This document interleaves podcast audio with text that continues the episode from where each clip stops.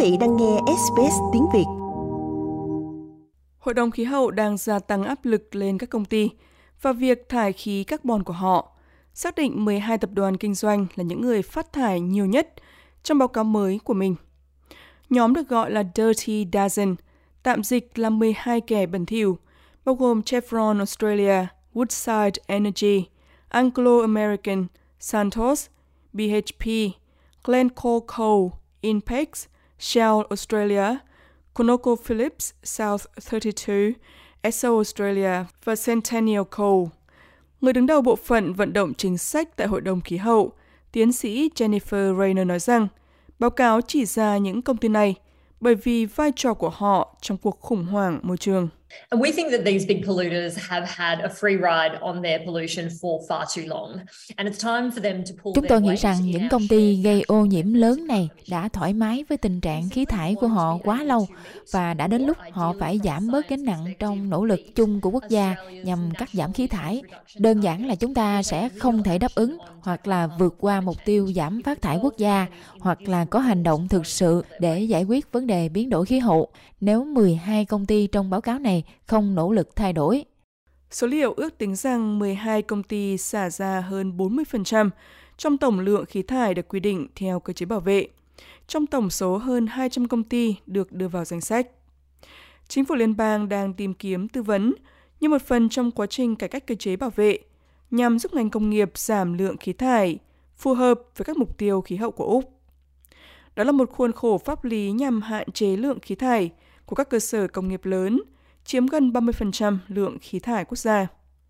Thế nhưng tiến sĩ Rayner đang kêu gọi chính phủ củng cố các thiết lập dự thảo mà họ đã công bố để kiểm soát tốt hơn những gã khổng lồ về nhiên liệu hóa thạch. Cơ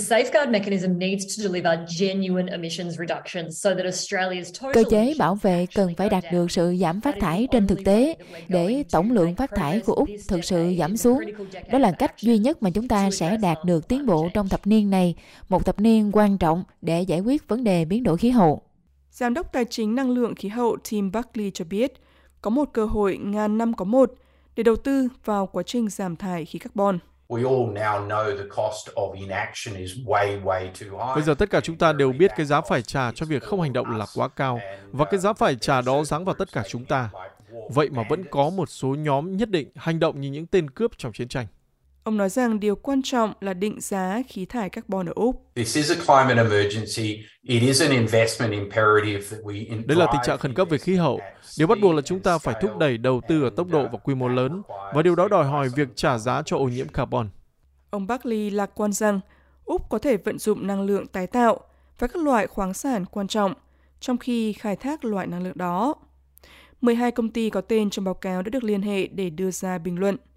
South 32 cho biết họ ủng hộ vai trò mạnh mẽ hơn của cơ chế bảo vệ và các kế hoạch loại bỏ carbon của họ, tập trung vào các dự án để tránh và giảm lượng khí thải. Những thay đổi về cơ chế bảo vệ sẽ có hiệu lực vào tháng 7 năm nay. Trong một tuyên bố, Bộ trưởng Năng lượng và Biến đổi khí hậu Chris Bowen cho biết, cái cải cách là bước tiếp theo để duy trì tính cạnh tranh trong nền kinh tế toàn cầu không thải khí carbon. Văn phòng của ông cũng cho biết thêm rằng, những thay đổi đã được hỗ trợ rộng rãi và sẽ cho phép một lộ trình giảm phát thải có thể dự đoán xuống được mức 0% vào trước năm 2050. Quý vị muốn nghe những câu chuyện tương tự có trên Apple Podcast, Google Podcast, Spotify hoặc tải về để nghe bất cứ lúc nào.